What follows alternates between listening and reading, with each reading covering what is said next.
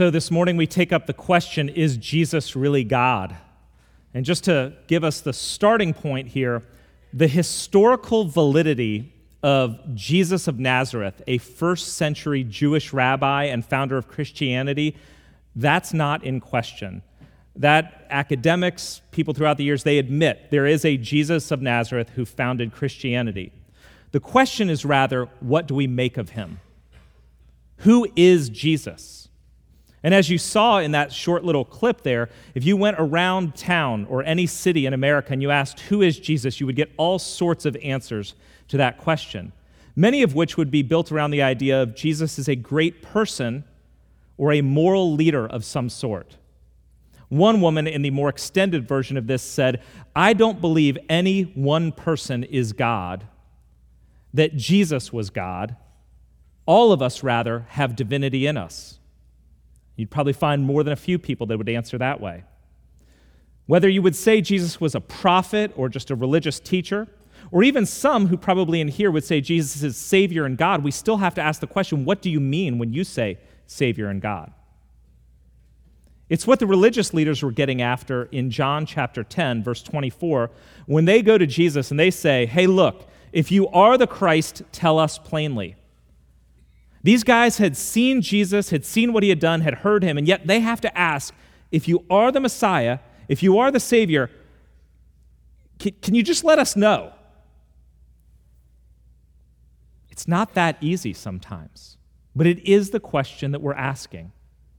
Jesus turns it on his own disciples at one point earlier in his career when he said, Who do people say that I am? And of course, the disciples respond back famously, Oh, he's a rabbi, you're a prophet, John the Baptist risen from the dead. And then Jesus flips it on them, says, But what about you? Who do you say that I am? So the question is not just what do we make of Jesus, but what do you make of Jesus? Who do you say that he is? And then we have to ask this question why does it even matter to ask, is Jesus really God? I mean, if you came in here more as an agnostic and you say, well, why, do, why does it matter what I think? If everybody else in here likes Jesus as God, good for them. Can't I just get on with my work life and the fun stuff I do and my family? Here's why I think we need to ask the question, and everyone should ask the question. First, because the God question and the why are we here on this earth question is fundamental to humanity. Across cultures, the question of is there a God and why are we here is fundamental to who we are and how we live. It might even be necessary to live. Atul Gawande, a professor and a doctor, wrote a book called Being Mortal. And in the book, he cites the story of a doctor who was assigned to a nursing home the doctor decided to bring in animals into the nursing home dogs, cats, parakeets, fish.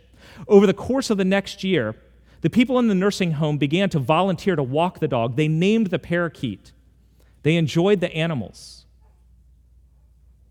And as a result of doing that, over that year, there was a drop in psychological pharmaceuticals of 38% and a 15% decrease in death rate.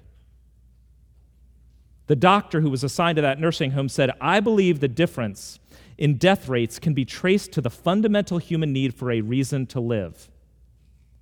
Atul Gawande, who was writing about this, said, Why does simply existing, being housed and fed and safe and alive, seem empty and meaningless to us? What more is it that we need? And he says, We all seek a cause beyond ourselves. In other words, we can't not ask the God and meaning question, which is why we need to come to grips with is Jesus really God? The second reason we need to ask that question, every person should, is because Jesus is, by and large, pretty much inarguably the single most influential person in human history. Aside from the fact that more than a third of the people's, people on earth, of the six billion people on earth, claim him as their God. We can also see that all of Western civilization, which is now a secular civil, civilization, but all of Western civilization, including individual liberty, human rights, the democracy and freedoms that we cling to, they're actually built on Jesus Christ. I could argue from this, but I'm not going to go into it. Luc Ferry, Jurgen Habermas, various others have pointed this out. He is the single most influential person in history. The third reason why we need to ask the is Jesus really God question is that Jesus claimed it for himself, and his followers did too. They claimed that the answer to the God and meaning of life question are found in Jesus. And so it's actually disingenuous and a little sophomoric to dismiss and ignore the Jesus thing and just get on with work and play as if it's okay if some of you believe it. It's also unhelpful if you believe in this stuff to do so blindly without being a critical and thinking Christian. Why do you think Jesus is God? Show it to me. Ultimately, Christianity stands or falls on this very claim Jesus is God. If he is not, then it's all a ruse. If he is, we all need to take heed. So let's look at the claims of Jesus, the claims made about him, and people's response and see if that's at least a helpful road to start down. So in John chapter 10, Jesus is once again getting himself in trouble. In verse 31 to 33, we read the Jews, and when John, the gospel writer, says this, he means the religious leaders, the Pharisees, the Sadducees, the rabbis. The religious leaders picked up stones again to stone him. Jesus answered them, I have shown you many good works from the Father. For which of them are you going to stone me? The religious leaders answered him, It is not for a good work that we are going to stone you, but for blasphemy, because you, being a man, make yourself God. Now, stoning in that day and age was not a lynch mob move, it was actually judicial execution. And you have to remember that these are not just the, the, the kind of rabble rousers in the community. These are not guys who want to pick fights. These aren't just bigoted idiots. These are the religious leaders. They actually had the function of administering and interpreting the law. When there were judges and justice to be executed, they were the judges. When they pick up stones, they're doing so because they are bringing a prosecution against whoever it is that they're picking up stones against. These are legal proceedings that are happening here. And so they bring the accusation, and the accusation is found in verse 33 it's blasphemy. You, a man, make yourself to be God. And they had a case that they could easily build against Jesus for that. Is Jesus really God? Well, listen to what he claims about himself. Jesus, throughout his stories, co opts the imagery and symbolism that was reserved for Yahweh, the God of the Old Testament, the God of the Hebrews, the God of the Jewish nation. He says, I am the bread of life in John 6 35. As soon as he says that, every Jewish person listening to him is thinking about manna, how God provided bread in the wilderness, and how Deuteronomy 8 3 says, Man shall not live by bread alone, but by every word that comes from the mouth of God. To the Jew, citing bread, I am the bread of life, is to say, I am the one who gave you the bread in the wilderness, and I am the very thing you need more than anything else in life. Jesus says, I am the light of the world. He's co opting imagery that's found throughout Scripture about Jesus, about God, Yahweh, being the light of the nations, the light of the world. In Isaiah 60, there's a prophecy that one day God would return and right all wrongs. And the prophecy says something like this Arise, shine, for your light has come, and the glory of the Lord has risen upon you. Darkness that covers the earth will be pushed away, and all nations will come to the light, the brightness of God dwelling with you. And Jesus says, I'm the light of the world. Jesus says, I am the resurrection and the life. A good Jew knew that there was only one creator, only one source of life. The one that Job talked about when he said, I know that my flesh is going to die, but one day in my flesh I shall see God. I shall be raised to life forever, to see Yahweh. And Jesus says, I am the one that Job was talking about. And in John 10, 27 and 28, our passage, Jesus co opts another set of symbols when he says, My sheep hear my voice, and I know them, and they follow me. I give them eternal life, and they will never perish, and no one will snatch them out of my hand. My sheep hear my voice. He not only claims to be the one that gets to dole out heaven to people, he's actually co opting a common theme that described God, the God of the Old Testament, as the shepherd of his people. Some of you have heard of Psalm 23 The Lord is my shepherd, I shall not want. God is seen as the shepherd protecting and providing for his people. In Isaiah chapter 40, it gets even more explicit. In Isaiah 40, verse 10, we read that God is going to come as a ruler and a judge. And the very next verse says, This God will tend his flock as a shepherd. He will gather his lambs in his arms, he will carry them in his bosom. This judge and this ruler is a good shepherd. Jesus doesn't just say, I am like a shepherd. He says, I am that good shepherd. And everyone who heard him got it. And this is just symbolism and imagery that Jesus is alluding to. There are multiple times when Jesus gets very explicit about who he thinks he is. In John 8 58, Jesus is in an argument with the Jewish religious leaders.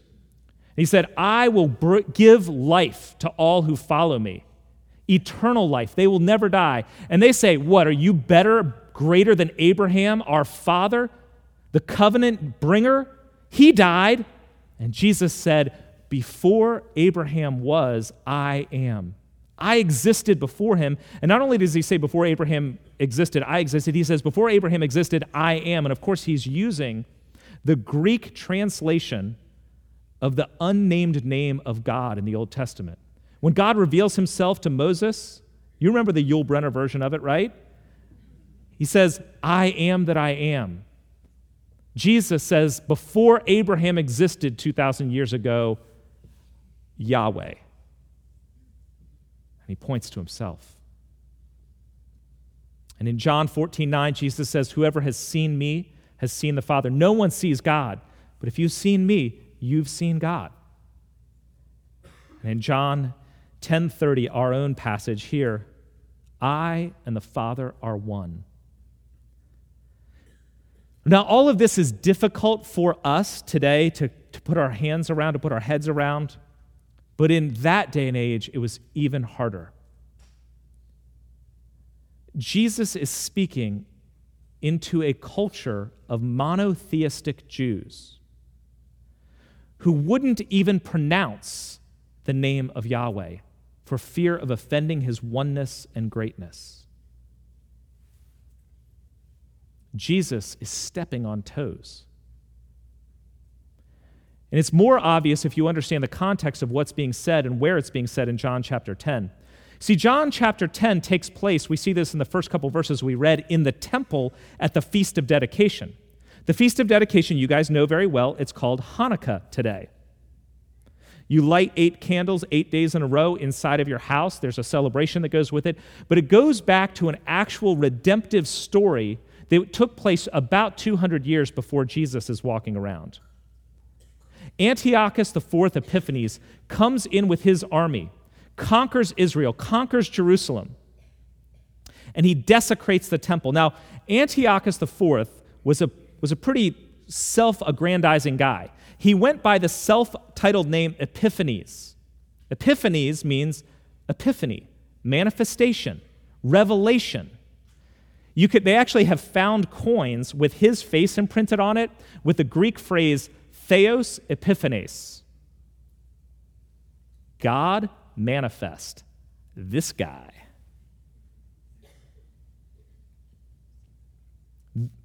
The guy who thought he was God manifest comes in with his army, desecrates the temple, loots the temple, and the temple was believed to be the dwelling place of Yahweh. It was the holiest site on the face of the earth. It was where God dwelled with his people. They loot that temple, they sacrifice pigs on the altar to Yahweh, and they set up a separate altar to Zeus.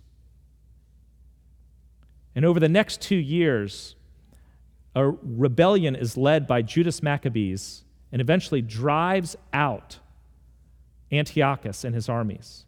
And then they restore the temple and they reconsecrate it. And in that reconsecrating is the feast of dedication of the temple. God is back with us. So it's in that context, standing in the temple, that Jesus is saying these things about I and the Father are one. Do you know what he's saying to those people? And they would have understood it. You don't need this temple to find God. You have me with you, Emmanuel, God with you. The epiphany is here now. We actually don't have an equivalent for this. The best that I could come up with was this. If somebody broke into a presidential inauguration when the thousands of people are lined up there and they grabbed hold of the mic and they said, Hey, all this ceremony is unnecessary. This building behind me, the Capitol, the White House over there, and the judiciary branch that's back over this way, they are unnecessary. I am here now. I am president. I am Congress. I am judge. I am law. I am what all of the past 200 years of all this American enterprise has been about. It's all pointing to me. What happens if somebody tries to do that? They are eliminated very quickly. because either, either they are absolutely mad and need to be locked up, or they're incredibly dangerous and need to be put down. This is what Jesus is doing. N.T. Wright, the New Testament scholar, said throughout his short public career, Jesus acted as if he was in charge. Jesus did things people didn't think you were allowed to do. And he explained them by saying he had the right to do them. What kind of person claims to be God? Of course, history is actually littered with would be messiahs and self proclaimed deities. You know, in the time around Jesus, there were other Jewish messiahs who led rebellions and revolts thinking that they were God's chosen one to lead Israel into freedom. Every one of them was executed by crucifixion, and after their death, their followers disbanded. There are no more religions following them. And of course, there have been divine claims by basically every king and emperor in the ancient world and many in the modern. Every Caesar, from Augustus to Julius to Nero, took on the title of God. The claim to be God is the claim of megalomaniacs and nut jobs, people from Caligula to Charles Manson. Other founders of world religions didn't say what Jesus said.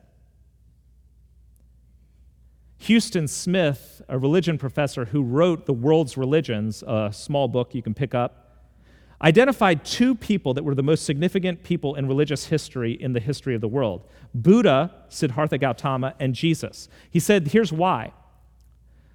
The Buddha and Jesus were people about whom their contemporaries did not ask, Who are you?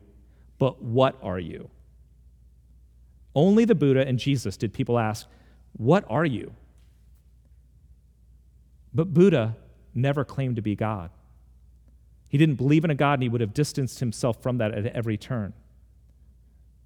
Jesus claimed to be the Creator. Tim Keller, commenting on this, said, This creates a great conundrum for anyone trying to understand this most influential figure in the history of the world.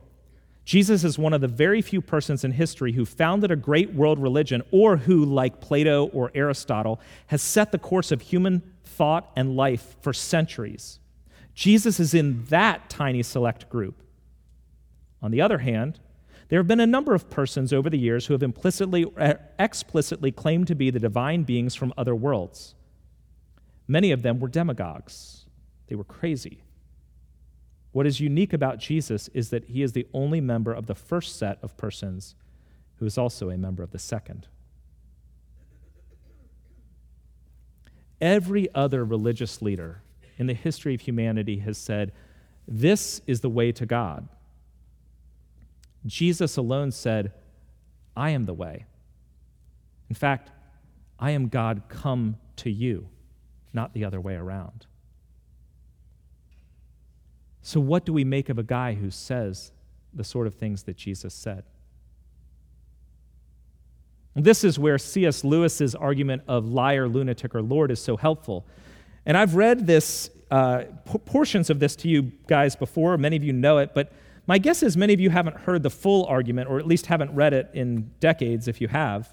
So I'm going to actually read longer portion of what C.S. Lewis talks about. Now, C.S. Lewis was an Oxford professor. He didn't believe in God. He came to believe in God and then ultimately in Jesus. And here's the argument that he makes Among the Jews, there suddenly turns up a man who goes about talking as if he was God. He claims to forgive sins. He says he has always existed. He says he is coming to judge the world at the end of time. Now, God, in Jewish understanding, meant the being outside the world who had made it and was infinitely different from anything else. And when you have grasped that, you will see that what this man said was, quite simply, the most shocking thing that has ever been uttered. He goes on to say, one part of the claim tends to slip past us unnoticed because we have heard it so often that we no longer see what it amounts to. I mean the claim to forgive sins, any sins. Now, unless the speaker is God, this is really so preposterous as to be comic. We can all understand how a man forgives offenses against himself. You tread on my toes, and I forgive you. You steal my money, and I forgive you. But what should we make of a man himself unrobbed and untrodden on, who announced that he forgave you for treading on other men's toes and stealing other men's money? Yet, yet this is what Jesus did.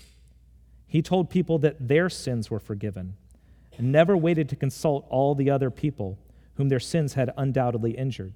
He unhesitatingly behaved as if he was the party chiefly concerned, the person chiefly offended in all offenses.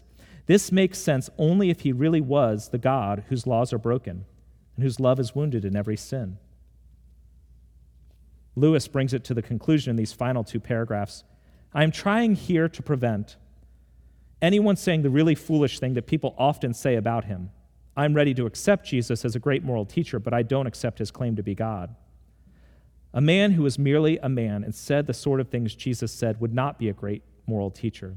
He would either be a lunatic on a level with a man who says he is a poached egg, or else he would be the devil of hell. You must make your choice. Either this man was and is the Son of God, or else a madman or something worse. You can shut him up for a fool, you can spit at him and kill him as a demon, or you can fall at his feet and call him Lord and God. But let us not come with any patronizing nonsense about his being a great human teacher. He has not left that open to us, he did not intend to. And yet, today, what I most often find when I talk to people, when it comes to Jesus, there is some amount of indifference oh, yeah, you know, he's a good moral teacher, but that was 2,000 years ago, or I'm glad Christianity is good for you. Nobody who ever met Jesus responded to him that way. Everyone who met Jesus was either terrified of him and wanted him to go away quickly, they were angry at him and wanted to execute him, or they dropped everything to follow him and fell down to worship him. No one met Jesus and had meh mild interest. Jesus invites us to look for ourselves, to look more closely. He says to those who are about to execute him in verse 32 I have shown you many good works from the Father. For which of them are you going to stone me? When somebody says, I am God, the next thing to do is say, Who is this person? That means you actually have to look a little closer. So I would invite you, if you've not done this, to read through one of the Gospels Matthew, Mark, Luke, John. At least read through one of them all the way through in the course of a week. It'll take you about two hours. In the fall and all through next year, we're going to be in a longer series on the Gospel of Luke, examining more deeply who this Jesus was. And if you are more of a reader, pick up N.T. Wright's book, Simply Jesus. It's an academic intellectual approach that's also accessible and a great way to think through who Jesus actually was claiming to be. Is Jesus really God? You know what gets in the way of looking for that evidence, of looking for Jesus? It's all the things that are built into us already. In the first century, in first century Judaism, they could not imagine a Messiah who was going to suffer and die. That was not a part of anything they could imagine. The Messiah had to be a victorious military king, not a humble crucified one. Today, our issue isn't a suffering Messiah, our issue is a risen one. We cannot accept the divinity of Jesus, not because we don't believe in God. And if you don't believe in God, I can't prove to you Jesus is God. You have to start with, is there a God? If you already believe in God, why Jesus might be God gets, gets in the way of our way of thinking about ourselves. You see, if Jesus is actually God, then he gets to define God and not us. And most of us like to come up with a whole system of what we think God is like, and then we want Jesus to fit in with it. If Jesus is God, then he defines God and not us, and that's very unsettling. It means that we are no longer free to define good and bad as we choose. If Jesus is God, then we aren't God.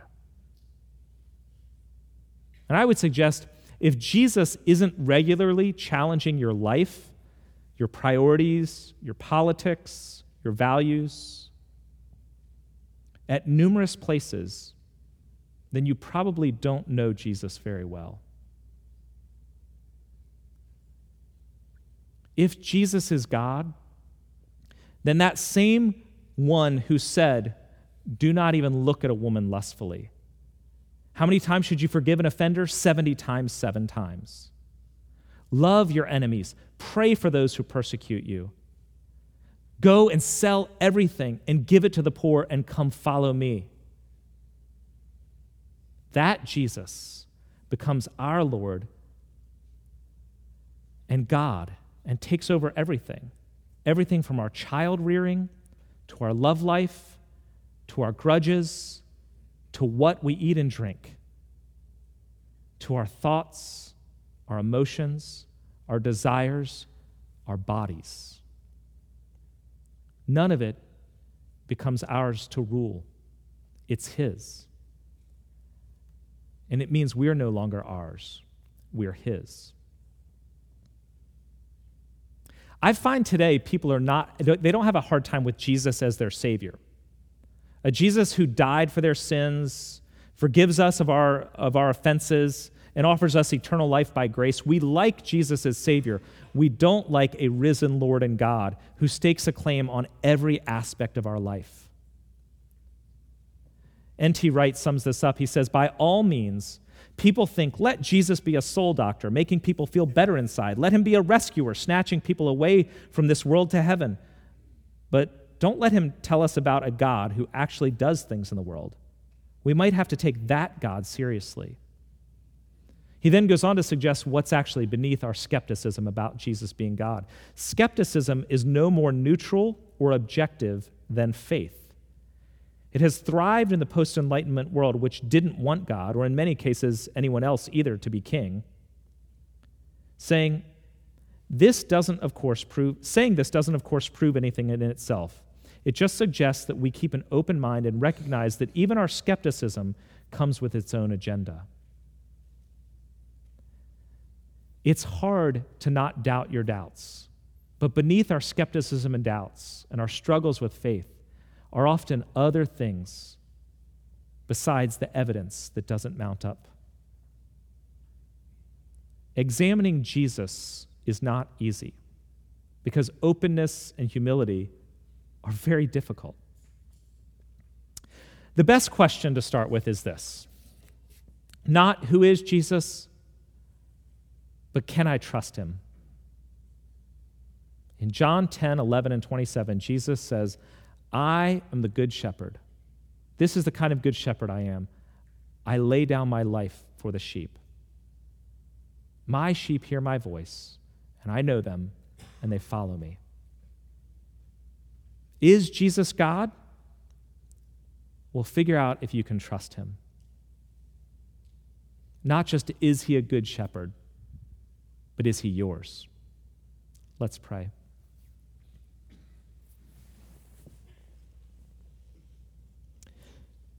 God, the question of your existence and of Jesus, the man, being God incarnate is not as easy as many believers think. And yet, that is the claim that you make. Give us eyes to see if that is true, the humility and earnestness to ask. And if it is true, reveal yourself as our God, as our King, as the one that we are called to worship. In Jesus' name we pray. Amen.